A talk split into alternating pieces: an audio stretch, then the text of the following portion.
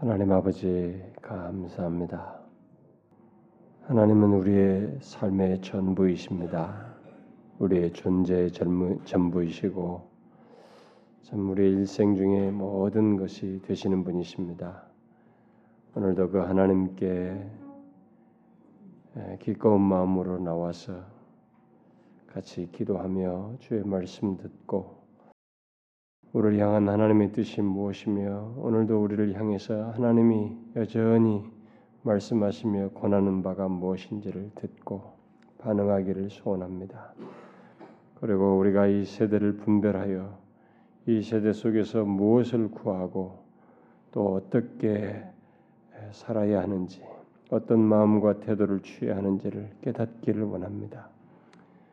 참 그런 깨달음을 가지고 또한 하나님 앞에 필요들을 아뢰기를 원합니다. 오 하나님이여 이 시간 우리의 눈도 열어주시고 우리의 입술을 열으셔서 참 주의 뜻을 구하는 시간 되게 해주시고 그래서 하나님께서 우리의 기도를 들어 응답하시며 이 세대를 고치시고 또 우리들을 고치시는 은혜를 덧입혀 주옵소서. 시작부터 끝까지 주의 성령께서 우리를 주도해 주시기를 구합니다. 예수 그리스도의 이름으로 기도하옵나이다. 아멘.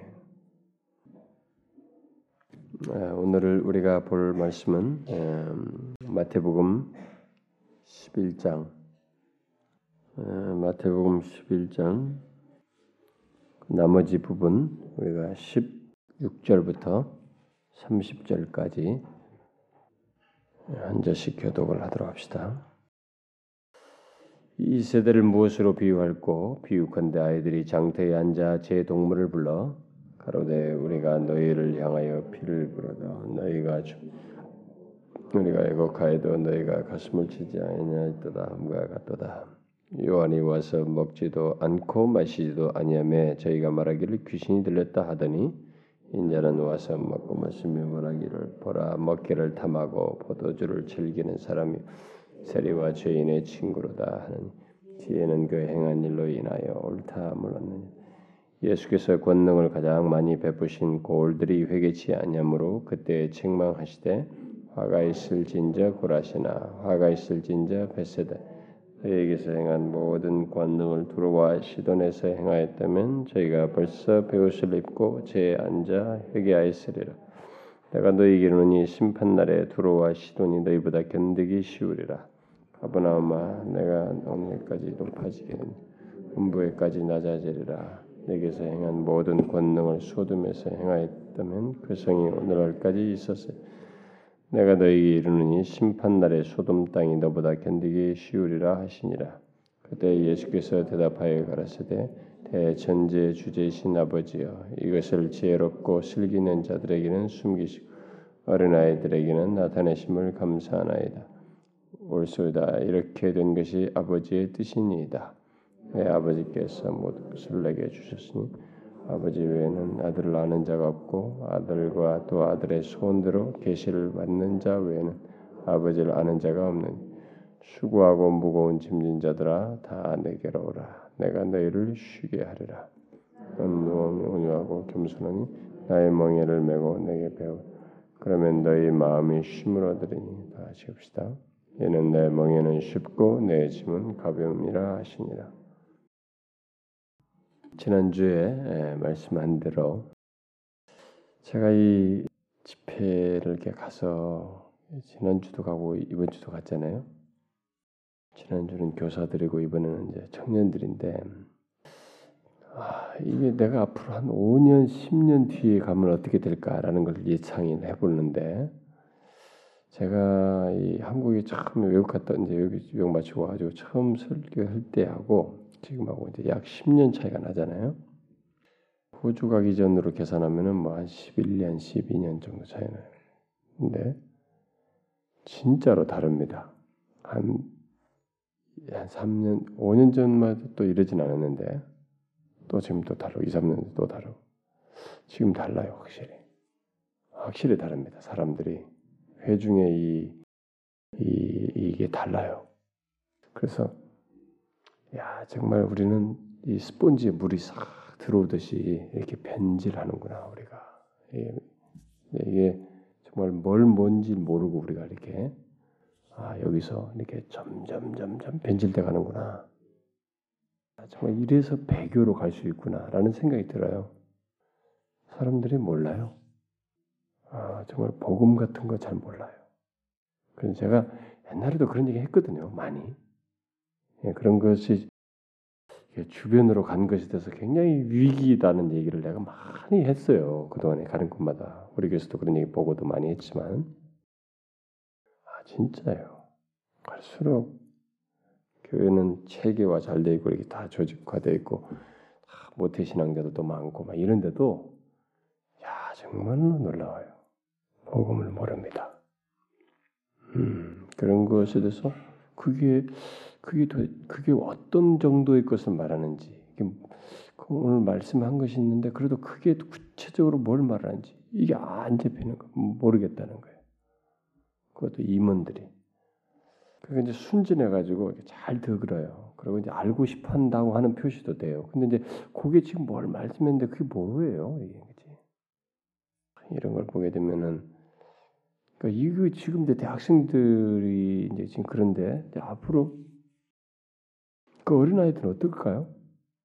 이 중고생들은 있네들은 그러니까 뭐다 그냥 엔터테인먼트에 길들여져 가지고 막, 막 즐기고 막 어? 이런 거 막 하고 느끼는 종교 내가 그러죠. 느끼는 종교로 가뜩이나 지금 흘러가고 있기 때문에 느끼는 것은 다 좋아요. 그러니까 기독교를 자꾸 느끼려고. 예, 계시를 뒤로 하고 느끼려고 그래요.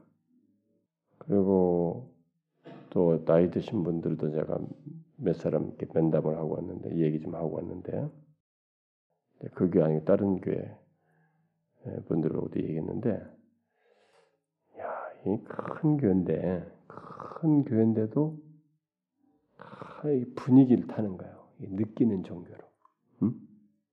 이번에 누가 어떤 사람이 왔다니까 막 그거 들으려고 막 몇백 명씩 하고 막 몇만 원씩 내고 다 신청도 하고 그런데 그게 다 뭐냐면은 그거예요. 요즘 그 하는 이제 예, 사람을 이렇게 다 방언받게 하고 느끼게 하고 지금 뭐 저는 뭐 신문 예, 저 책만 요즘 나와서 그런데 여기 뭐 이 교회는 있잖아요. 그 모든 게 이벤트의 그 산출지인 큰 교회, 음? 어, 오교회, 음. 그 교회 장로님이 지금 이 성령을 받아라 그러면서 전국을 돌아다니고 난리가 난리하거든요. 음, 난리하는데 그 부산에도 그 교회로 왔다 오더라고. 이제 큰 교회인데 거기도 왔는데 사역자들부터 이렇게 앞에 다 나오라고 세우고 그다 넘어뜨린다 이게. 이게 이제 그 양반이 요즘 히트를 쳐요. 요즘 우리나라에 지금 성령론에 대한 뭐 하늘의 언어 김우현 PD가 쓴 걸로 시작해가지고 그 장로님이 쓴 것이 가지고 성령론에 대한 책들이 요즘 우리나라에 인기예요. 그러니까 지금 저는 가장 성령이 모독될 수 있다고 믿어요. 지금이 왜냐하면 인격적인 하나님의 성령 하나님이 아니라 삼위 하나님 중에서 이 별도로 개체화된 그 존재를 두고 이 방언과 능력이라는 것들 이런 체험에 귀속된 성령 하나님으로 삼위 하나님으로 지금 거의 간주하고 있기 때문에 저는 이 성령 하나님의 삼위 제3위이신 그분의 인격적인 전분의 전체가 너무 모독되고 있다고 저는 믿습니다. 가지고 뭐 사역자들 다 나와 다 쓰러뜨리고 다 나오라 다 쓰러뜨린다. 그러면서 막 방은 받게 하고 뭐 한답시고 다 한다 그래요. 나는 이게 도대체 그동안에 뭐 배웠냐 이게요. 어? 부산에서 가장 그좀 많이 앞서가고 말이야 뭐 이렇게 뭐 어? 막 뭐, 뭘 훈련을 잘 시키고 뭘 양육 잘 시키고 그렇게 됐다는 교회가 도대체 뭐냐는 거죠. 예? 나는 이게 완전히 유행 타는 기독교 있잖아요. 이게 난 저주스러워요. 왜 이렇게 진리가 견고하게 서 있지 못하는 거예요? 왜 계시가 이렇게 무시되는가? 정말 나는 그런 것이 혐오스럽습니다. 솔직히 말해서. 기독교 역사가 항상 유행 타다가 치우쳤거든요. 근데 또 그래. 그래서 내가 그 권사님 보고 그랬어. 당신이 아무리 막 정말 특별한 체험을 해도 하나님의 계시에 비추어서 아니 아니면은 아닌 것이고 그리고 아무리 놀라운 거 했어도 이게 하나님의 계시 안에서 확신되지 않으면 과감하게 탁 무시할 수 있을 정도로 해버려야 된다. 응? 쳐다 그, 그 체험을 부정할 수 있어야 된다. 그러니까 체험이 먼저가 아니다. 계시가 먼저고 계시 안에서요 필요에 따라서 체험이다. 그리고 체험은 두 종류다. 하나는 신비적 체험이 있지만 신비적 체험은 크게 권장 사항이 아니다. 더 많은 성경이 강조하는 체험은 하나님이 우리의 삶 가운데 계셔서 나를 믿고 가라. 요단으로 건너가라. 여리고를 돌아라. 나를 너와 함께 있을 것이야. 이렇게 하라. 이렇게 하신 그 말씀 계시를 믿고 가는 가운데서 하나님을 체험하는 것. 이 체험이 성경에서 말하는 체험의 대부분이다. 이 후자를 좀 중요시하게 되는데 후자는 온데간데 없고 이 모두 그냥 신비 체험한답시고 전자 체험만 다들 사모하니 이런 기현상이 생기는 것 같다고. 그러니 제가 그런데 좀 현혹되지 말라고. 음, 제가 좀 말해줬어요. 아마 우리가 이 세대가 권태로운가 봐요. 여러 가지로 우리의 믿음 생활이 참 권태롭기 때문에 이제 권태는 하나님의 계시에 대한 무시에서 다 나왔습니다. 제가 보니까 역사를 다 조사해 보니까 그런데 지금 똑같은 현상이 생기네요. 하나님의 계시에 대한 무시가 결국 이런 권태를 낳고 권태에 대한 권태로움에 대한 어떤 해결책으로서 느끼는 정도로 가고 그 느끼는 것에 대한 다양함이 이렇게 나타나는 것 같습니다. 어쨌든 안타까워요. 뭐 복음적인 내용을 했는데도 그게 무슨 말인지 못 알아듣는 이렇게 빨리 급변하니 10년 바뀌었는데 앞으로 5년 10년 뒤는 어떻겠는가? 예, 저는 그게 참 우려가 됩니다. 자, 이제 오늘 여기 16절 이하에서 우리가 이미 그 16절 이전에 지난주 내용에서 그 특별히 10절 11절부터 15절 사이에서 하나님 나라는 복음으로 어, 그리스도를 따르며 자신을 부인함으로써 천국을 침노하는 자들에게 주어지는 왕국이다라고 하는 사실을 우리가 살펴봤죠. 그러나 이 이스라엘 사람들, 이 유대인들 대다수 사람들은 하나님 나라를 그 하나님 나라를 거부했습니다. 그들은 지금 하나님 나라가 임하고 있다는 이 놀라운 사실, 인류 역사의 인간의 역사를 놓고 보면 가장 획기적인 순간, 음?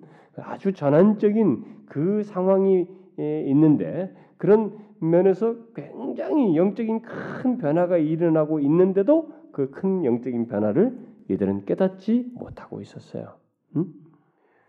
얼마나 영적으로 이, 에, 이 분별력이 없는지 음? 예, 이 장면을 우리가 여기서 보게 됩니다. 이들이 시대를 못 읽는 거예요. 자신들의 시대의 영적인 이 기운, 일어나는 역사, 어떤 것이 새로운 시대가 돌아. 그 영적인 그 어, 이, 이 분별은 하나님의 계시를 통해서 가장 명확해지는데 그 계시가 선명히 밝혀지고 있는데 세례요한과 그다음에 도래하는 예수 그리스도는 밝혀지고 있음에도 불구하고 이들은 분별치 못하고 있는 거죠. 여러분 항상 문제는 분별을 못 분별이에요. 음? 분별이 안 되면은 그냥 그 다음부터는 다 일로 가면 일로 가자, 절로 가면 절로 다 끌려가기 때문에 분별이 아주 중요한 것입니다. 그래서 제가 우리 경동모 예, 경건한 독서 모임 이쪽이나 예, 또 목회자들 모임에서 제가 첫 번째 제시하는 제안한 예, 말하는 게 바로 그거예요. 당신들에게 책을 읽히는 것은 첫 번째 분별을 갖도록 하기 위함입니다. 다음 두 번째는 이 분별의 기초에서 바른 진리를 체계적으로 갖도록 하기 위함이고 그것에 의해서 삶을 살도록 하기 위함입니다. 제가 이렇게. 이첫 번이 안 되면 뒤에 게 안 됩니다. 분별이 안 되면 분별이라는 것이 굉장히 중요해요. 음? 근데 이들이 지금 그걸 분별 못하는 거예요. 이 엄청난 역사의 이 전환적인 상황이 벌어지는 영적인 면에서요. 큰 변동이 일어나고 있는데 그것을 깨닫지 못하고 있습니다. 그러니까 옛 세대인 옛 세대가 이제 세례요한을 통해서 마감하고 새 세대가 예수 그리스도로 말미암아 돌아 도래하고 있는데도 불구하고 그 새 시대를 이런 전환의 세대를 이 큰 변화를 이들은 보지 못하고 있어요. 신약 시대가 오고 있는데 이것을 깨닫지 못하고 경험지도 경험하지도 못하고 있습니다. 참 세대를 분별하는 것은 이건 인간의 어떤 게 감각이나 오감 무슨 뭐 이게 어떤 지성적인 책을 많이 읽어서 뭐 그렇게 되지 않습니다. 뭐 경제적인 지표라든가 경제적인 감각, 그다음에 무슨 뭐 정치적인 감각, 무슨 이런 것들은 문화적인 센스는 그것을 전공하면서 뭐 조금 간파할는지 모르겠어요. 그러나 이 영적인 세대를 분별하고 이 세상이 어떻게 정황이네 이, 이 겉모양으로 있는 그게 아니라 이 정말 이 세상에 에, 에, 하나님이 보실 때 이 세상의 흐름 그다음에 그 영적인 상태 이 영적인 분별을 하는 것 세상의 에, 그 세대를 분별하는 이것은 역시 계시를 통해서만 가능해요. 하나님의 계시를 통해서만 하나님의 말씀으로 어, 깨어있지 않고 그것에 대한 분별을 명확히 가지고 있지 않으면 세대를 분별할 수가 없습니다. 그러니까 하나님 말씀도 죽은 지식으로 가지고 있으면 여러분 그거 똑같이 똑같아요. 하나님의 계시가 자신 안에서 생생하게 예, 알고 그것의 깊이를 아, 헤아리게 될 때에 우리가 아, 세대를 분별하게 되는데 이들은 일단 하나님의 말씀 자체를 계시 자체를 거부하고 있기 때문에 세대를 분별하지 못하고 있습니다. 응? 자, 그들은 세례 요한에 의한 이 구약의 마지막 그리고 예수님에 의해서 시작되는 이 신약의 시작을 분별치도 못할 뿐만 아니라 원치도 않고 있어요. 응? 바로 그런 그, 들 세대를 어, 예수님은 여기 16절부터 19절에서 비유적으로 말씀하시고 있는 거죠. 어떤 비유로요? 아무 것으로도 기쁘게 해줄 수 없는 장터에 앉아 있는 이 어린 아이들 그들로 이제 비유를 하고 있는 것입니다.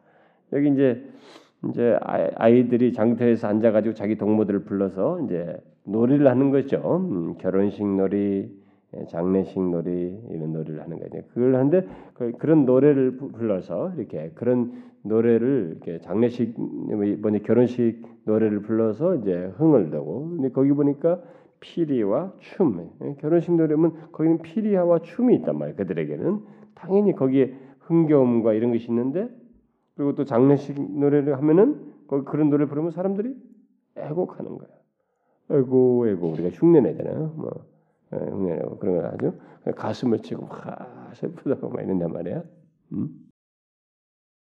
이런 것들을 이제 어, 노래를 하는데 예, 여기 이런 것을 하자고 이제 제안을 하는 거죠. 이런 연주에 대한 제안을 이제 했는데 여기서 아이들이 거절하는 것이죠. 예, 그런 것을 해도 전혀 동요하지 않는 그런 모습입니다. 그게 바로 그 당시 사람들의 모습이었다. 예, 변덕스럽고 자기 멋대로인 그 세대 사람들, 그 세대의 사람들이 그랬다. 음, 그래서. 예, 세상이 그렇습니다. 지금, 음, 지금 이 세상이 그렇죠. 지금 이 세상이 그렇고 지금 예배당에도 안에도 그런 사람들이 있죠. 지금은 우리가 이 세상에서 정말 피를 불어도 예, 동요하지 않아요. 음? 이게 뭔가 이게 아무리 외치고 뭘 말을 해도 사람들이 이게 크게 등장해. 문제는 뭐냐면 이제 교회 밖의 문제가 아니에요. 이제는 이제는 교회당 안에도 이 말씀에 비추어서 생각해 볼 일이에요. 교회당 안에도 이런 사람들이 있다는 것이죠. 음? 아무리 막 뭘 해도 정말 이 결혼식에 해당되는 흥겨움을 야기시키는 어떤 것이 있고 흥분케 할 또 아니면 애곡할 만한 어떤 사실이 전달되어도 거기에 크게 동조하지 않는다는 거죠. 음? 어떤 가르침과 메시지에 설교에 사람들이 크게 동조하지 않아요. 그렇지 않습니까, 여러분? 여러분 우리가 잘 생각해 보세요. 여기 오랫동안 신앙생활 하신 분들 20년 전, 10년 전, 20년 전, 또 30년 전으로 비교해 보세요. 지금 우리들의 세대가 어떻습니까? 확실히 설교를 많이 들으시는 시대예요. 우리는 어? 모든 것이 다 더 좋아졌습니다. 이 환경들이. 그런데 그에 반해서 지금 우리들의 마음은 어떤가요? 이 아이들과 똑같습니다. 피를 부르도 동요하지 않아요. 그렇지 않습니까? 이제 어지간하면 놀라지 않는 거예요. 응? 어지간하면 놀라지 않아요. 진짜로 그렇습니다. 어지간하면 놀라지 않아요. 그래서 아예 막 사람들 앞에서 막 웃기게 하는 개그를 하든지 코미디를 하든지 어? 아니면 뭘 되는데 이제는 다 써먹어봤어요. 기독교 안에서 설교를 코미디식으로도 해보고 옛날에 막 열변을 토해보기도 해보고 잔잔하게 강의식으로도 해보고 뭘 해봐도 사람들의 마음이 크게 동요하지 않아요. 예를 들면 우리들의 반응 속에서도 이런 문제가 있어요. 하나님의 은혜, 우리를 값없이 의롭다 하셨다고 하는 이런 칭의의 교리, 이런 얘기를 하면은 거기에 대해서 그 진리가 주는 대로 좀 반응을 할 수 있어야 되는데 그런 말씀을 들으면 사람들이 어 그렇구나 자기 식으로 가지고 그대로 반응하는 게 아니라 무율법주의로 나가는 거예요. 반율법적이로 그게 뭐 중요하냐? 어? 그러면 그래도 되는구만 이렇게 나오고 예, 복음이 요구하는 거룩과 어? 진실한 삶을 얘기하면 너무 의를 강조한다고 행위를 강조한다고 또 반발해요. 이것도 싫고 저것도 싫은 것입니다. 이게 지금 오늘날 우리들의 하나님의 말씀이 선포되는 자리에서도 생겨나는 일이에요. 이때 당시에 그랬습니다. 사람들은 지금 마치 이 어린아이의 놀이에서 반응하지 않는 사람과 같았어요. 그래서 요한도 예수도 다 싫었던 거예요. 다 거부했습니다. 요한도 예수 그리스도도 주님도 그들을 즐겁게 해줄 수가 없었습니다. 그들은 요한 요한과 예수님 모두를 다 싫어했어요. 오히려 그들은 요한에게 귀신 들렸다고 말한 겁니다. 요한이 말하니까 요한의 하는 뭐 이건 귀신 들린 것이다. 음? 그리고 예수님이 말하니까 예수님은 먹기를 탐하고 포도주를 즐기는 사람이라. 그러니까 뭔가 저 사람이 요한은 막 약대 틀어주고 그러니까 저 귀신 들려가 저렇게 한다 이렇게 말하는 사람이 있는가 하면 또 예수님은 그 죄인들과 함께 막 이렇게 하니까 어? 먹기를 탐하고 포도주를 즐기는 사람이고 죄인들의 친구라고 이렇게 하면서 배척했어요. 응? 여러분 이 불신앙적인 사람은요 무슨 얘기 어디 뭘 무슨 얘기를 해도 뭘 갖다가 하도 자기가 불신 자기의 불신앙적인 것을 정당화할 그런 이유들을 다 갖다가 붙여요. 그러면서 거절합니다. 여러분 이건 잘 생각하셔야 돼요. 이 말씀은요 사실 굉장히 그 우리 시대도 조명을 예, 우리 시대를 조명하는 것이기도 합니다. 그리고 자꾸 극단적인 남들만 얘기했기 자기 자신도 한번 잘 생각해 봐야 돼요. 아, 우리들도 이렇게 자기의 불신앙적인 그런 것을 하기 위해서 그냥 다뭐 예, 이유를 다 여기다 붙여 저기다 붙여 어떤 사람들 그랬잖아요. 뭐, 아, 좀 주님 똑바로 믿고 좀 섬기면 아 근데 나는 이게 싫어서 뭐 싫어. 아, 목사가 설교가 싫어서 그래. 교회 분위기가 싫어서 그래. 그런 사람들은 불신앙 사람 뭘 걸어도 겁니다. 그래도 결국은 싫은 거예요. 이유 없어요, 여러분. 어떤 사람 뭐 교회가 요즘 요즘 교회가 뭘 하기 싫기 때문에 나는 싫어. 뭐 힘들어. 중요한 것은 이제 이렇게 말하는 사람들 대부분이 불신앙적이다는 것입니다. 하나님께 대한 신앙 자체가 아, 바르지 않다는 거예요. 우리가 어떤 것을 말을 해도 뭘 걸어도 얼마든지 말할 수 있고 그것을 위해서 제안도 할 수 있고 뭐 싫은 감정도 생길 수 있습니다. 그러나 그것 때문에 정작 하나님의 말씀이 자신에게 어필이 안 되고 이게 역동성을 갖지 못하면은 이 사람은 이미 이, 이 사람 여기 나오는 아이와 같은 것이 어떤 걸 해도 그 사람은 장단이 안 맞춥니다. 춤을 추지 않을 거예요. 애곡하지 않을 것입니다. 왜요? 불신앙적인 사람. 불신앙은 그렇습니다. 자, 그렇게 그 세대 예수님 당시에 보면은 이런 이와 같은 반응하는 그 세대를 어떤 것에도 만족할 줄 몰랐지만 이 세대는 아무 일에도 만족할 줄 몰랐지만 요한과 예수님이 취한 그 19절 하반절에 말한 것처럼 지혜는 그 행한 일로 인하여 옳다함을 얻느니라. 아무리 그들이 그렇게 반응을 뭐 어, 아무런 반응도 없었지만은 지혜는 그 행한 일로 인하여 옳다함을 얻는다. 이 말은 뭐예요? 요한과 예수님이 취한 접근 방식의 지혜. 음? 어떤 접근 방식의 지혜는 예, 그가 행한 일이죠. 접근 방식의 지혜는 그가 행한 일로 인해서 곧 결과로 인해서 옳다함을 얻게 된다. 어떤 결과예요? 많은 사람을 천국으로 이끄는 것으로 옳다는 증거를 받을 것이다. 세례요한은 가서 약대떨어을 입고 광야에서 외치는 그런 접근 방식을 통해서 하나님의 그런 지혜를 통해서 또 예수님은 세례와 이 죄인들을 만나서 그들과 교제하시면서 그들을 기꺼이 수용하는 이런 접근 방식의 지혜로 인해서 생겨나는 결과 어? 많은 사람들 천국으로 이끄는 것을 통해서 옳다함을 얻게 될 것이다. 음? 중요한 것은 그들이 진실로 어, 뭐 예배당에 오는 것 정도 아니라 진실로 예수 그리스도께로 돌아오는 것, 회심의 역사가 일어나는 것, 바로 그것을 통해서 알 수 있을 것이다. 그래서 오늘날도 이 큰 교회든 무슨 교회든 이 교회의 가장 중요한 그 시금석은 그 행한 일로 인하여 옳다 얻는 것인데 그 행한 일 그 뭐예요? 좋습니다. 우리들이 얼마든지 다양한 방법으로 주님도 증가하고 예수 믿는 어떤 양태를 취할 수 있습니다. 정말 어떤 그런 다양성을 우리가 조금은 얼마든지 수용할 수 있어요. 그러나 그 다양성 속에서 어, 그것이 정작 바른 지혜에 의해서 어, 정말 그 여기서 말한 것처럼 옳다 인정을 받는 그런 행한 일, 회심과 진리에서 바른 열매를 맺는 그런 것이 있느냐라는 거예요. 음? 어떤 분이 저한테 질문했습니다.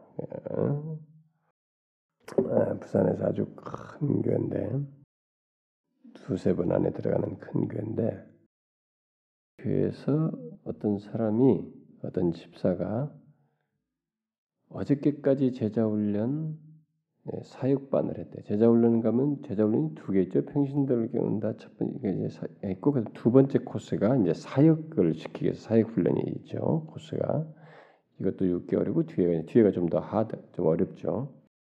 근데 그 사역 훈련을 받다가 어저께까지 잘 받았대요.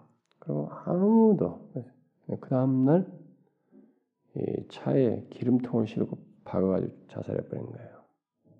그러니까 너무 충격인 거죠.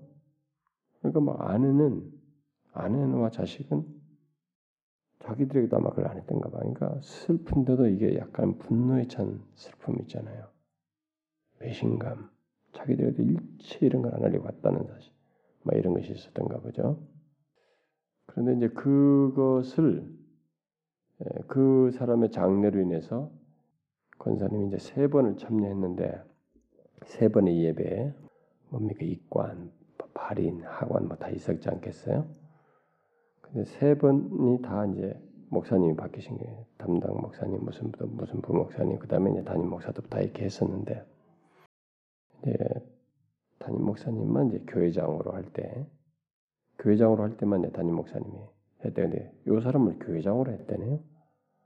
어떤 교회장은 좀 special case들만 하는데 근데 세 분 다 똑같이 이 사람은 어, 구원의 확신을 가지고 어, 지금 하나님 천국에 들어갔습니다. 예, 다 그렇게 이제 구원의 확신을 가지고 구원받은 것을 다 얘기를 했대.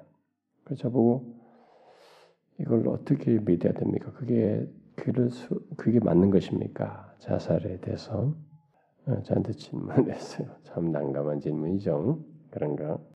구원의 확신인가 이런 거 아무도 알 수 없죠. 아무도 알 수 없는데 예, 제가 이제 그런 구원의 확신은 뭐 그건 쉽게 말하자면 약간 말을 약간 돌렸어요. 결론적인 얘기만 내가 안 하고 있었거든. 그러니까 목사님 생각은 어떻습니까? 목사님이라면 어떻겠습니까? 이렇게 내가 피하니까 또 그래서 피할 수가 없었어요. 그래서 나라면은 장례식에서 이 사람이 구원받아 천국에 갔다는 말을 피할 것 같다고 나는 그렇게 하지 않을 것 같습니다. 왜냐하면은 물론 구원은 하나님의 주권적인 것이 있습니다. 심지어 지금까지 예수 안 믿다도 마지막 임종 순간에 우리가 전해준 말을 듣고 하나님의 주권에 의해서 구원하시는 도 있습니다. 제가 언젠가 여러분들 얘기했죠. 복음이 전파되지 않은 지역에서 하나님께서 주권적으로 구원하신 일이 있다고. 하나님은 그렇게도 하십니다. 그런데 아, 하나님을 전적으로 잘 자신이 그가 우리의 생명의 구주요. 그가 우리를 죄에서 구원하시기 위해서 십자가에 피 흘려 죽으신 그 하나님이라고 하는 사실을 알게 되면 그걸 정녕 믿게 될 때 자신의 그 생명의 가치를 그렇게 쉽게 내동댕이 치기가 어려울 거라고. 음? 그래서 왜냐면 구원은 하나님을 신뢰하는 삶을 내포하기 때문에 저는 그것이 동의가 잘 안 된다고. 근데 그 이전에 제자 훈련할 때도 다 구원의 확신 고백도 다 했고 그걸 자신도 말 증거도 했고 모두가 다 그렇게 알고 있다는 거예요. 그 동안의 어, 모습과 이런 것을 통해서 안다는 거예요. 다 그렇게 생각했다는 거지요. 그랬는데도 그러니까 그런 구원의 확신이라고 하는 것은 무엇에 근거해서 구원의 확신이냐가 또다시 문제다. 나를 예수 믿겠습니다. 고백해도 나를 따라서 십시오도 구원받았다고 하는 것이 우리들의 추세 아닙니까? 사형리하고 뭐 그렇게 해서 그것은 성경이 말하는 구원의 확신이 아닙니다. 그러니까 처음 구원의 확신에 대한 기초부터 잘못된데 그걸 당신들은 다 통용시키면서 수용한 가운데서 그런 사람이 구원의 확신인 사람이 죽었다라고 하는 전제 아래서 그러니 구원을 받았을 것이다 이렇게 말한다 이게요. 그러면서 그 양반이 저한테 제기한 게 뭐냐면은 자기 주변에 지금 자살의 충동을 느끼는 사람이 여러 있다는 거예요. 자기가 다 알고 있다는 거지. 그러니까 그런 사람들에게 이게 자살해도 구원을 받을 수 있다는 더 쉬운 길이라고 하는 이 선택이 되지 않겠느냐. 음? 실제로요. 인류의 그 이 사상의 역사에는 자살을 택하는 것이 이 나의 이 결단에 의해서 이 자살을 택하는 것이 가장 현명한 판단이라고 하는 이런 사상이 이미 있었습니다. 어? 우리가 이번에 책도 우리 배웠어요. 경동모에서니까 그러니까 그런 것을 신학 신앙적으로도 수용하는 그 그룹도 생겼어요. 음? 그게 가장 하나님 음, 가장 좋은 선택인 것처럼 성경은 절대로 그렇게 말하지 않습니다. 성경은 어, 자살하는 것은 사실상 그가 삶의 주인이신 세이비어 구세주일 뿐만 아니라 로드이신 것을 인정치 않는 것이다. 그러니까 오늘날 사람들이 다 구세주 측면만 자꾸 얘기하지 그가 나의 주 되심은 생각지 않는 것이지 않습니까? 그렇지 않다. 우리 삶의 주체자이 되는 예, 가론 유다바라고 자살할 수밖에 없었다고. 응? 저는 아니다고 그렇게 얘기했어요. 회심을 가지고 얘기됩니다. 오늘날 큰 교회들이 다 사람들을 이렇게 관리를 너무 잘하려고 많이 유지하려고. 그러다 보니까 제일 중요한 것은 우리가 행정력이라든가 이렇게 누굴 권면하고 이렇게 막 예수 똑바로 나고 신앙생활 바르게 하라 이렇게 권면하는 이런 정도의 문제가 아니라 우리의 바른 진리 안에서 이렇게 하는데 상대가 그렇게 함에도 불구하고 불신앙적에서 거부한다면 모르지만 상대가 거부하는 문제가 아니라 진리를 왜곡시켜서 이들을 붙들어 놓는 방법이 있잖아요. 이렇게 해도 신자, 이렇게 해도 구원받았습니다. 이렇게 해도 됩니다. 이렇게 이렇게 하는 것이 더 무서운데 이 후자가 오늘날 기독교의 대세라는 것입니다. 진리는 변하지 말고 그 변질되지 않는 변하지 않는 진리를 가지고 똑바로 애들 믿어야 된다고. 당신 왜 요즘 신앙생활 이러냐? 주님 믿는 게 이렇게 하는 거야? 그러면서 신앙생활 똑바로 좀 해라. 이렇게 권면하고 이끄는 이런 방법을 우리가 취해야 되겠죠. 이렇게 하는 것은 아무리 해도 상관없어요. 수고 많이 해야 돼 이런 것은 정말 어떻게 해서 붙들려고 하게 하는데 이게 아니라 진리를 변질시켜 가지고 어, 붙들어 두려고 어, 큰 교회를 더 많은 수를 유지하기 위해서 이렇게 하는 것은 위험한데 이게 우리나라의 대세, 우리의 기독교 오늘날의 대세란 말이에요. 그러니까 그걸 유지하기니까 그렇게 대범하게 하는 것이에요. 참 너무 저는 안타깝다는 생각이 들어요. 그래서 주님이 여기서 밝히고 있습니다. 세례 요한과 예수님이 취한 그것에 의해서 그들이 행한 일, 많은 사람을 천국으로 이끄는 것을 통해서 옳다는 증거가 될 것이다. 겨우 진정한 회심이죠. 진정한 회심이에요. 진정한 제자를 만드는 것, 그것을 통해서 세례를 할지라도 예수를 만나서 진정한 제자가 되고 천국으로 이끈다면 야, 그것을 통해서 옳다함을 얻을 것이다 말이죠. 문제는 이 회심이 아니라 그냥 예배당 데려온 것으로 이 가치 부여라는 우리 시대가 문제라 이겁니다. 그다음 우리 뒤에 이제 20절부터 24절에서 예수님께서 유대인들이 복음을 거부했기 때문에 자기가 아, 다니면서 기적을 통해서 하나님 나라의 영광을 나타냈던 도시들을 네, 그들의 그 도시들에 대해서 네, 책망하시죠. 음, 책망하십니다. 자, 여기서 예수님은 가장 중요한 이적들이 일어났던 이 갈릴리의 고을들에 대한 정죄를 선포하게 됩니다. 이 갈릴리 지역들이에요. 이게 고라신, 베사다, 그리고 가버나움. 아, 이와 대주에서 지극히 폐역했던 이방의 세 도시가 세 성읍이 언급되죠. 이게 뭐예요? 투로, 시돈, 소돔. 만일 이, 이 지극히 폐역했던 이방의 세 도시 두로와 시돈과 소돔이 예수님의 기적을 보았다면 이 앞선 세 고을에서 나타냈던 그 예수님의 기적을 보고 복음을 들었다면 어떻겠는가? 주님은 확신 있게 말합니다. 그들은 회개했을 것이다. 죄 앉아서. 어 이렇게 말씀하셔요. 오히려 그들은 앉아서 죄 앉아서 회개를 했을 것이다 이거예요. 그러니까 우리가 잘 생각해야 되는 거예요. 오히려 우상 숭배하며 불신앙적인 사람이 갑자기 이런 것을 보게 되면 더 회개하기가 더 쉬울 수 있다는 거예요. 그런데 어정쩡하게 하나님의 이런 뭐 신앙적인 구조를 태도를 가지고 있는데 가지고 있으면서 진정한 것을 보았을 때 진정한 것에 대한 수용을 하지 않는 자가 더 무섭다라는 거예요. 응? 그래서 오히려 어정쩡하게 가지고 있는 것이 이 부정적인 베이스가 돼버리는 거예요. 수용치 못하게 하는. 이게 이제 가장 오늘의 기독교에도 우리가 생각해 보려요. 오늘의 기독교 신자들이 이 어정쩡하게 기도 이 신앙의 틀을 가지고 있잖아요. 성장하면서 자기들이 가지고 있고 뭐 배운 것이 있잖아요. 그 틀을 딱 베이스에 가지고 있으니까 진정한 것을 들어도 이 동료가 적어요. 그리고 반응이 더뎌. 자기가 회개 다 했다고 생각하니까 진정한 회개도 안 해. 이런 아, 현상이 생기는 거예요. 그래서 앞에서 말한 것처럼 피를 부르도 피를 안 부는 예, 춤을 추지 않는 그런 현실이 오늘의 시도 그대로 통용될 수 있다는 것을 여기서 볼 수 있어요. 그래서 이 성읍들의 이 말 심판이 아, 그세 도시의 심판 심판이 비록 끔찍하겠지만은 이 유대인들의 고을들의 이말 심판보다는 가벼울 것이라는 겁니다. 어, 이미 소돔 같은 경우도 이미 심판이 임했었죠. 예, 그런 것도 끔찍했지만은 이 유대인들의 고을들의 이말 심판보다는 오히려 가볍다. 그것은 아무것도 아니다.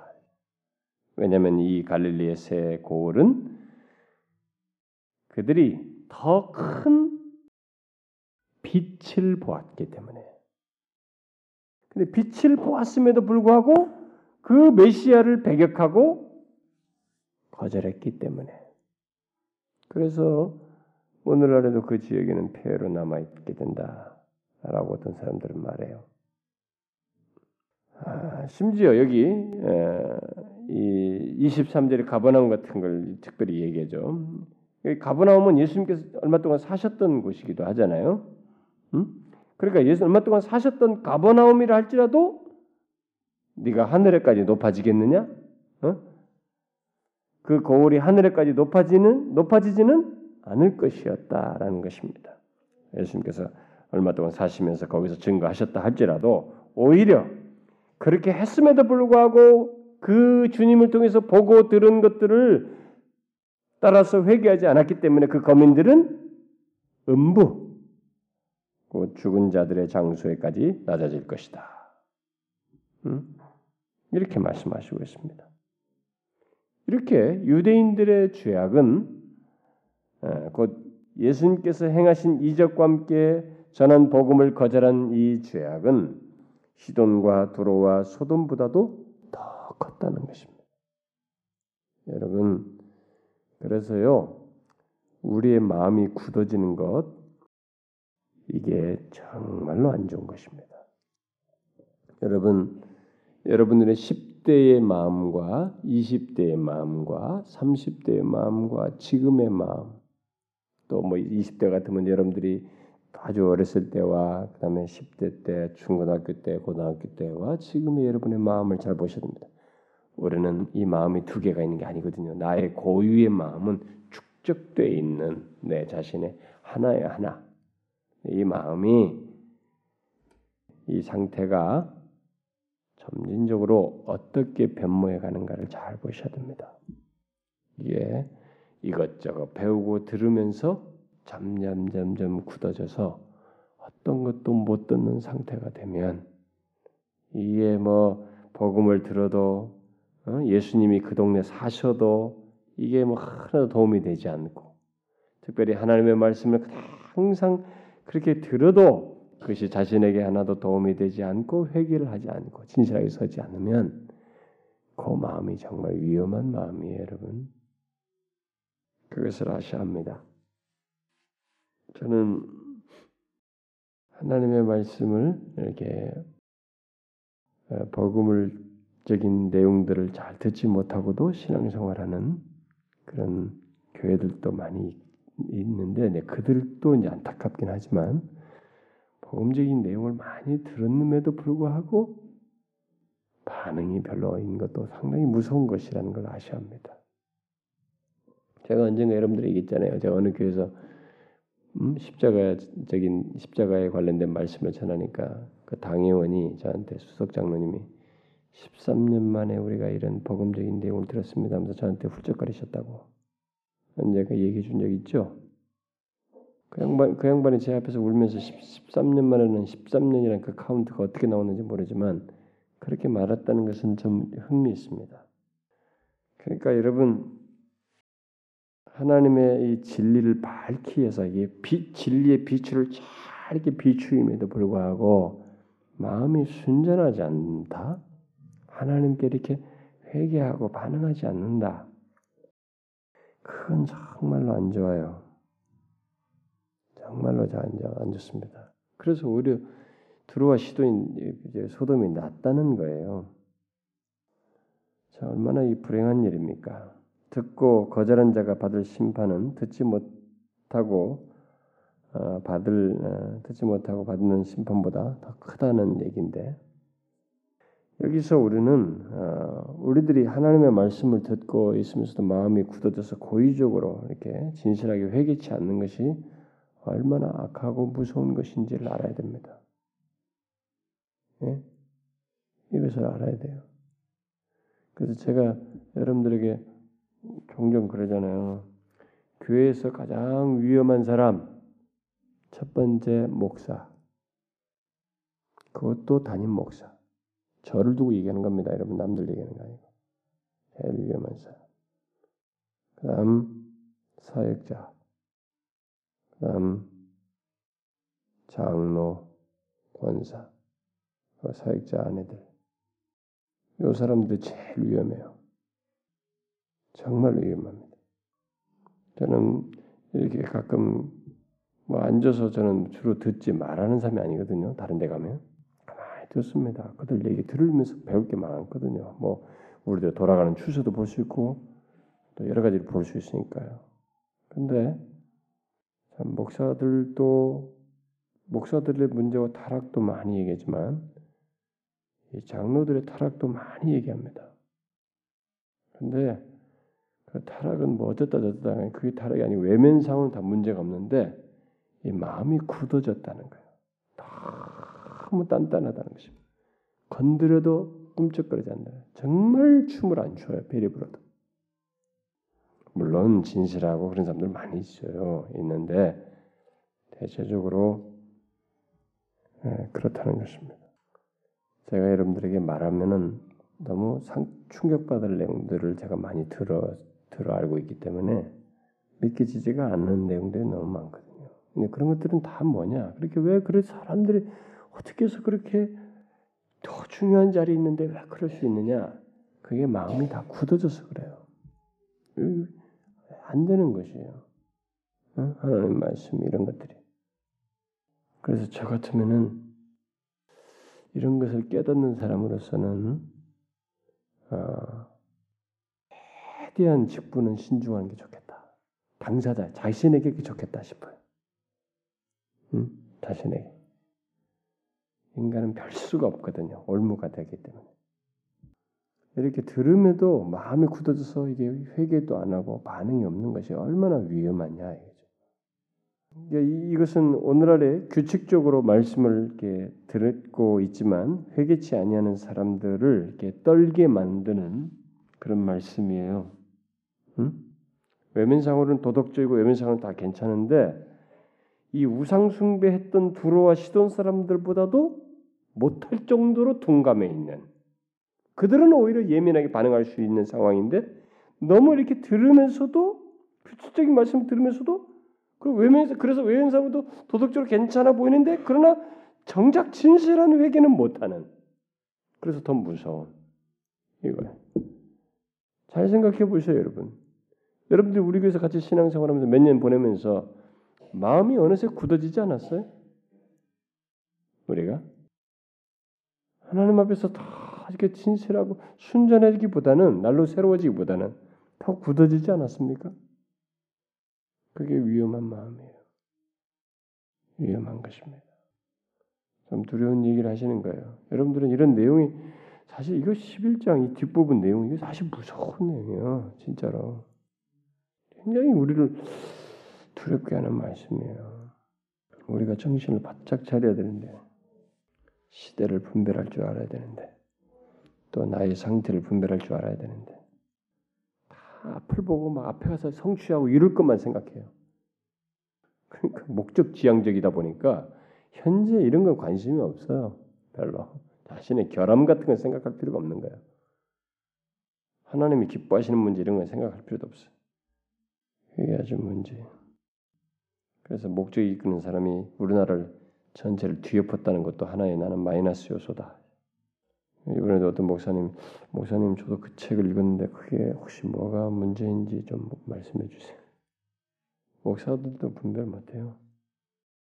그냥 구조상으로 괜찮아 보이거든 내용이. 사람의 방향을 바꾼 거거든요. 신앙의 방향을 바꾼 거예요. 동기와 방향을 바꾼 책이거든요. 예, 그런 것은 간파하기가 어려워요. 어떤 면에서. 똑같이 성경을 사용하고 있기 때문에. 근데 갈수록 분별이 어려워질 것 같습니다. 제가 볼 때는 갈수록 분별이 어려워질 것 같아요. 그래서 제가 진짜 이, 이 수요일 날그 예배수 6장 끝내고 나면은 배교 시리즈를 수요일 날 해야 될 것 같아요. 사실 주일 낮 예배 하려고 지금 계속 미루는데 배교 시리즈를 거기 뒤에서 하면 연결될 것 같다는 생각이 들어요. 자, 그 다음에 그 뒤에 25절부터 예, 30절을 보게 되면 참 이 갈릴리의 새 고을에 대한 정죄와는 대조되는 내용이 감사하게도 덧붙여지고 있습니다. 음? 뭐예요? 예수님은 믿음으로 그에게 돌아오는 자들을 초청하고 있죠. 아무리 좋습니다. 앞에 이렇게 악하다 할지라도 그러나 믿음으로 자신에게 나오는 자들에게는 뭐가 있다 이거요. 음? 안식이 있다. 그래서 말하고 있죠. 어린아이 같은 믿음을 가지고 자신에게 나올 것을 초청하고 있습니다. 그래서 그 25절에 보면 하나님은 그의 선하신 기쁨 가운데서 아, 그의 지혜로우신 경륜의 위대한 비밀들을 음? 뭐예요? 지혜롭고 슬기 있는 자들, 당시 지도자들, 그들에게는 숨기시고 어린아이들에게는 나타내셨다. 이게 아버지의 숨겨진 뜻이다. 이렇게 말하고 있죠. 그러니까 참 그런 세대 속에서도 하나님의 일하심이 이런 주권적인 일하심이 있다는 사실을 말하면서 그 27절, 27절을 보면은 그렇게 하시는 것은 아들이신 하나님과 어? 그 성자 예, 하나님과 아버지 하나님께서 삼위일체의 그 밀접한 어, 관계 속에서 피차 완벽하게 서로 완벽하게 아시기 때문에 이런 일이 가능하게 된, 가능하게 됐다라고 얘기를 하죠. 내 아버지께서 모든 것을 내게 주셨으니 아버지 외에는 아들을 아는 자가 없고 이렇게 또 아들과 그 아버지 소현들을 이렇게 아버지를 아는 자가 없고 뭐 이렇게 하는데 지금 결국 먼저 생각할 것은 예, 하나님 아버지와 아들 예수 그리스도께서 성자 하나님께서 서로 밀접한 관계에서 완벽하게 아시기 때문에 이런 일이 가능하다, 가능하다는 거예요. 지금 주님께서 이 땅에서 육신을 입고 이런 일을 하시지만 그들 가운데서 어린아이 같은 자들에게는 기쁘신 뜻 가운데서 그 위대한 비밀을 나타내시고 반대로 지혜롭고 슬기 있다고 하는 당시 지도자 이른들에게는 숨기시는 일이 가능하게 예? 있게 됐다. 이렇게 말을 하고 있죠. 그래서 그 27절 하반절 말씀대로 아버지와 그가 계시하신 것을 아는 자 그는 오직 아들이 택하는 자들뿐입니다. 응? 아들과 또 아들의 소원대로 계시를 받는 자, 응?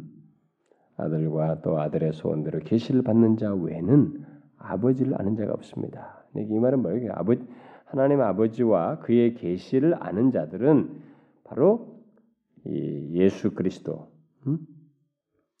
그 아들이 아들이 택하는 자들, 그들만이 아버지와 아버지의 뜻을 알게 된다. 이렇게 말하고 있어요. 이게 성부 하나님과 성자 하나님 사이 완벽한 아심 속에서 있게 되는 일이다. 이 놀라운 비밀이 있습니다. 이제.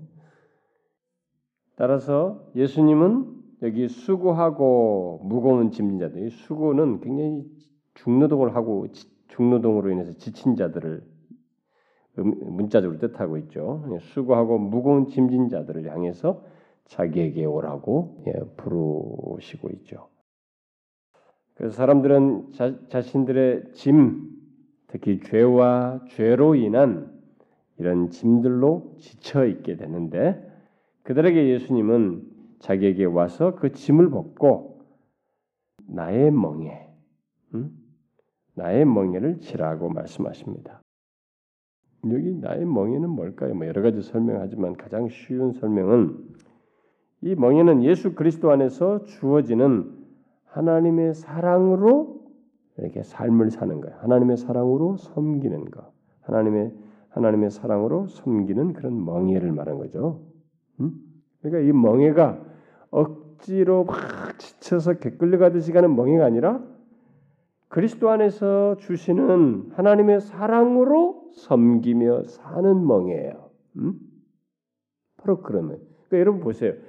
사랑의 멍에는 얼마나 즐겁습니까? 아, 나 사랑의 나를 사랑의 멍이라는 것은 내가 좋은 거예요. 누구한테 얽매. 사랑으로 하는 것이니까. 이건 좋아서 하는 거니까. 그런 것은 나는 어, 심지어 나는 당신의 것이에요. 이거 좋아서 이거 말한다. 나는 당신에게 속한 것이 즐겁습니다. 이런 게 사랑의 멍이죠. 음? 그렇게 하나님의 사랑으로 행하는 그거예요. 그러니까 이런 지민이 이런 멍에니 이게 뭐겠어요? 여기 뭐요? 쉽고 응? 가볍겠죠. 음.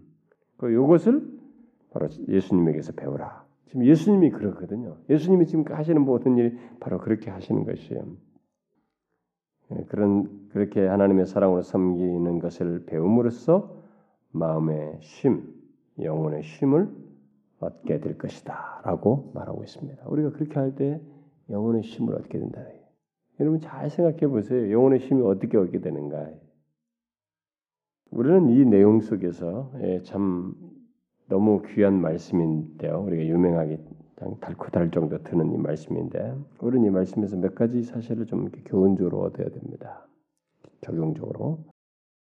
먼저는 이 어린아이 같이 순전하고 가르치기 쉬운 그런 마음을 이렇게 갖는 것 이것을 우리가 좀 배울 필요가 있다는 거죠. 지금 말한 것처럼 어, 떤 자들에게 나타내시느냐 바로 어린아이 같은 자들이거든요. 어린아이. 그러니까 어린아이 같이 순전하고 이게 배울 수 있는 가르치기 쉬운 그런 마음을 갖고 배워야 된다는 거예요. 우리가 이걸 좀 배워야 된다. 여기서. 이제 그런 것이 우리 가운데 참 있도록 힘써야 되겠죠. 어? 그런 마음을 가져야 되겠죠. 여러분, 저는요, 여러분들이 고백 많이 했잖아요. 우리 교회 오래 있으신 분들은 제가 고백 많이 하죠. 어? 제 자신도 이렇게 마음이 자꾸 뭐 어떤다, 굳어진다, 뭐 어쩌다 이게 아, 외식과 싸운다 뭐 이런 얘기 많이 하잖아요. 제가 몸부림이 치는 거예요. 진짜로. 몸부림 쳐도 이게 안 배워지는 거예요. 이 순전한 어린 같은 마음. 우리 마음은요 환경과 주변과 막 경험에 의해서 자꾸 어린애 같은 마음이 아니라 이게 굳어지는 마음. 이렇게 막 그 예, 그 완악한 마음 있죠. 너무 인간적인 마음 이런 것으로 자꾸 우리는 변모하거든요. 이걸 우리가 배워야 됩니다. 또 우리 27절 같은 말씀을 통해서 우리는 우리 주 예수 그리스도의 위대하신 내 아버지께서 모든 것을 내게 주셨으니 아버지 외에는 아들을 아는 자가 없고 자신이 또한 택한 자 그들이 바로 이런 것을 안다 이렇게 말씀하신 것처럼 예수 그리스도의 위대하심과 주권을 항상 유념해야 됩니다. 음? 그의 주권과 위대하심은 우리가 좀 배워야 됩니다. 우리의 영혼을 어, 유익하게 하는 모든 능력과 권위는 우리 주 예수 그리스도의 손 안에 있습니다. 그래서 우리는 항상 예수 그리스도를 힘입어서 모든 것을 해야 됩니다.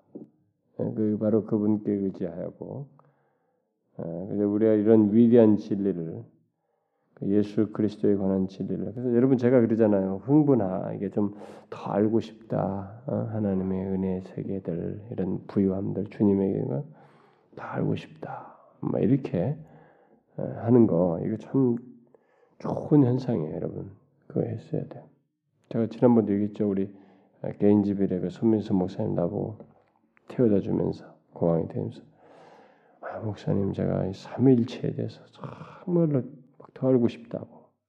그 예수 그리스도의 그 양성과 뭐 이런 사역에 대해서 더 알고 싶다고. 어떻게 하면 좋겠습니까? 그러니까 이게 하나님 말씀을 연구하고 하나님에 대해서 더 알아가 말할수록 그 갈증이 더해지는 거야. 응? 더 더해지는 것입니다. 그러니까 막 정말 그런 마음이 있어야 돼. 근데 우리가 이게 다 한다고 생각하는 거예요. 너무 쉽게 하는 거예요. 예수 그리스도 뭐거 배우니까 너무 쉽게 생각. 아니에요. 굉장히 정말 알고자 하는 알아도 알아도 그의 주권과 위대함과 그의 십자가의 비밀과 그 속에서 행해진 것과 그, 그것이 가지고 실체 이런 것들은 우리가 머릿속으로 아는 걸 넘어서 경험적인 세계로까지 연관시켜 보면은 너무나 작기 때문에 끝없이 이런 것은 알고자 해야 되죠. 여기서 우리는 이런 주님을 보게 됩니다. 어, 그의 주권을 보게 돼요. 그리고 또 또 한 가지 덧붙이면은 우리는 이 그리스도의 복음의 초청이 예, 얼마나 이 부요한가라는 것을 여기서 보게 되는데 이것을 배울 필요가 있죠. 예, 초청의 예, 넓이와 부요함에 대해서 보세요. 어떻게 초청합니까? 수고하고 무거운 짐진 자들 다요 다. 예수님께서 나 같은 사람도 구원해 주실까? 응? 예수님께서 나 같은 사람도 구해 주실까? 다예요. 나 같은 장녀도 구해 주실까? 예수님은 장녀를 만나셨어요. 나 같은 세리 죄인도 구해 주실까? 구하시다. 주님의 이 초청의 넓이와 이 충만함이 거룩하신 그분인데 이 주권적인 하나님이신데 그분의 이 초청이 보면은 제한이 없어요. 모든 대상이. 너무 놀랍지 않습니까? 제가 이번 주 집회에서 이렇게 설교를 하는데 대학생들은 좀 이렇게 맹한 애들이 좀 있었고 잘못 듣는데 뭐 교사들인데 집사들인가 봐. 좀 나중에 물어보니까 안수 집사라고 하더라고. 젊, 젊어 보여가지고 나는 그냥 교사 정도 되는 줄 알았더니만 앞에 하나 둘셋 번째 정도 앉았어요 왼쪽에. 그런데 막, 막 눈물을 얼마나 흘리는지 그 양반이 남자겠네. 막 설교를 들으면서 막 자기에게 아마 와닿던가 봐요. 주님의 우리를 향한 이 은혜의 부유함이 자기에게 와닿던가 봐. 와 그러시더라고. 근데 사실 여러분과 제가 당사자가 이게 어떤 자인지 나는 뭐 괜찮아요. 다른 사람에 비교해서 괜찮습니다. 나는 그도 설마 이렇게까지 나쁜 사람이 뭐 그렇게 더러운 죄인이 아닙니다. 이런 사람들은 이 주님의 초청의 넓이와 이 충만 한 부유함에 대해서 잘 모릅니다. 이게 뭐 다른 사람이 아, 장인이 그렇지 내가 사회 속에서 어떤 사람이 지금까지 남들을 비교돼서 문제가 없는 사람 이렇게 생각하니까. 근데 여기 보면은 주님께서 이렇게 다 할 때 이 다는 사회적인 편견과 통념에서 말한 그 정도가 아니에요. 스스로 해결할 수 없어서 지쳐 있는 영혼이거든. 죄로 인해서 지쳐 있고 무거운 짐을 지고 있는 사람. 그래서 어떻게 쉴 수가 없는 거예요. 영혼의 안식이 없는 이 사람들이에요. 그런 모든 사람들이에요. 사회적인 통념에 있었던 스스로 생각하던 어쨌든 간에 이런 것에서 그렇게 보면은 정말 여기에 나 같은 죄인, 나 같은 죄인도 그럴 수 있단 말인가. 그래서 이 여기 이 초청에 우리는 굉장히 감사해야죠. 음? 특별히 이 초청하신 분이 어떤 분이신지를 유념할 필요가 있죠. 그는 마음이 온유하고 겸손하신 분이에요. 예, 텃세 부린 분이 아니거든. 탁탁탁 잘라고 외면상 보고 팍팍팍 판단해가지고 너는 되고 안 되고 하는 것이 아니라 온유하고 겸손하시다. 우리가 이 사실을 알고 참 나 같은 자도 이 초대해 주신 주님 그분의 은혜에 부유함에 대해서 깊이 좀 생각하시고 감사할 수 있어야죠. 여러분 그렇지 않습니까? 여러분과 제가 이런 초청을 받아서 지금 이렇게 예수 믿게 됐다는 것이 정말 하늘이 두 조각 나는 사건보다도 더 경이롭고 놀라운 사건 아니에요? 그렇지 않습니까? 네. 여러분 그렇게 생각하셔야 됩니다.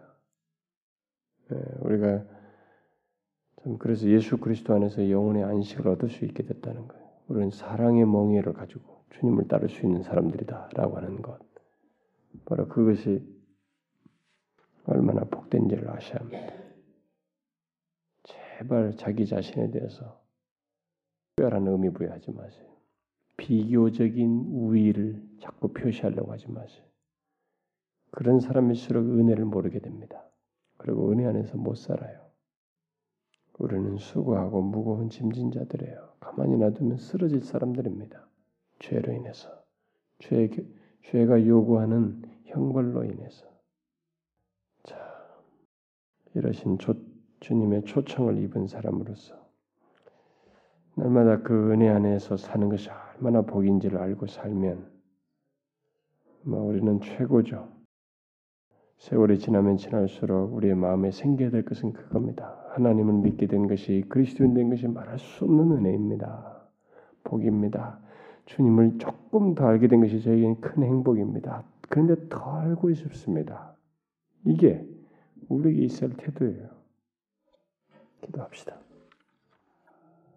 저희들이 주의 말씀에 비추어서 어떤 상태에 있는지를 돌아보고 혹시 우리들이 어린아이가 같은 마음이 아니라 너무 열박하고 굳은 마음이어서 주의 말씀을 들어도 피리를 불어도 춤을 출 줄 모를 정도로 무뎌 있는 마음인지를 돌아보기를 원합니다. 주님, 참 세월이 지나면 지날수록 우리는 자꾸 굳어지려고 합니다. 주의 모든 말씀을 지식적으로 받아들이고 감각적으로 받아들이려고 합니다. 그래서 하나님 앞에 우리를 돌아보아 회개하고 은혜를 구하고 주의 부유하심과 참 주님 자신의 그 온유하고 겸손하신 우리 주님 자신을 더 알고자 하는데 게으르고 그런 소욕과 원함을 갖지 않고 참 현재 모습으로 그대로 안주하려고 하는 그런 어리석은 모습을 갖습니다. 주님 저희들이 정령 그러지 않기를 원합니다. 그런 상태에 잠시라도 머물지 않기를 원합니다. 주여 정말 이 가버나움 사람들과 같이 주께서 이적을 행하고 복음을 들려 주었음에도 불구하고 반응치 않았던 자와 같이 무딘 자가 되지 아니하고 언제든지 주님의 초청에 응하는 주의 말씀의 초청에 항상 응하는 저희들 되게 하옵소서. 이 시간 우리가 함께 아버지께 구했습니다. 우리 조국 교회와 우리 몸된 교회 복음 전도를 통해서 주님의 살아계심을 증거하고 복음의 빛을 비추기를 같이 구했습니다. 주님, 여러 가지 기도를 하나님이여 귀담아 들으시고 또 주님은 실제로 그러시는 분이신데 우리에게 선히 응답하여 주시옵소서. 이곳에 있어서 정말로 지금 우리가 눈으로 보지 못하고 생각지 못한 구원의 역사를 하나님께서 일으켜 주시옵소서. 주님은 그렇게 하실 것을 믿습니다. 잠시 우리를 실현하시는 것과 같이 겸손케 하시고 낮추시는 시간을 갖게 하셨으나 그것은 우리를 높이시기 위해서 하나님께서 주시는 과정들이 있을 것이고 결국은 여전히 이 세대에 주께서 살아계시며 많은 영혼들을 복음을 통해서 소생시키려고 하신다는 것, 구원하시려고 한다는 것을 우리를 통해서 크게 드러내셔서 참 아무리 주의 이름과 영광이 모독되고 교회가 짓밟히는 시대라 할지라도 하나님의 그 가운데서 주님의 이름과 영광이 밝히 드러나는 그런 도구로 우리를 사용하여 주시옵소서. 하나님 이 종과 우리 사역자들을 붙드시고 교사들, 직분자들을 붙드셔서 우리들이 하나님을 더 의지하며 더 순전해지게 하시고 하루가 더하면 더해질수록 우리들의 마음이 굳은, 굳는 것이 아니라 속 사람이 날로 새로워지고 더욱 겸손하고 순전해져서 주의 은혜를 사모하는 저희들 되게 하옵소서. 하나님의 4월 둘째 주에 우리가 안수집사 선출을 앞두고 있는데 우리가 모두 준비하고 하나님이여 저들이 또한 우리가 주님께 의탁하는 중에 세울 자를 세우셔서 하나님이 그들을 통해서 세운 자를 통해서 조금이라도 더 교회에서 앞서서 인도하고 자신을 전적으로 드리는 그런 은혜의 역사가 있게 하여 주옵소서. 이 시간에 하나님의 여기 참여한 모든 지체들을 돌아보시고 저들의 영혼과 하나님의 삶의 모든 필요들 돌아보셔서 적절하게 채우시고 참 영혼과 육체가 곤고하지 않도록 하나님 안에서 영혼의 안식과 쉼을 끝없이 공급받을 수 있도록 인도해 주시옵소서. 예수 그리스도의 이름으로 기도하옵나이다. 아멘.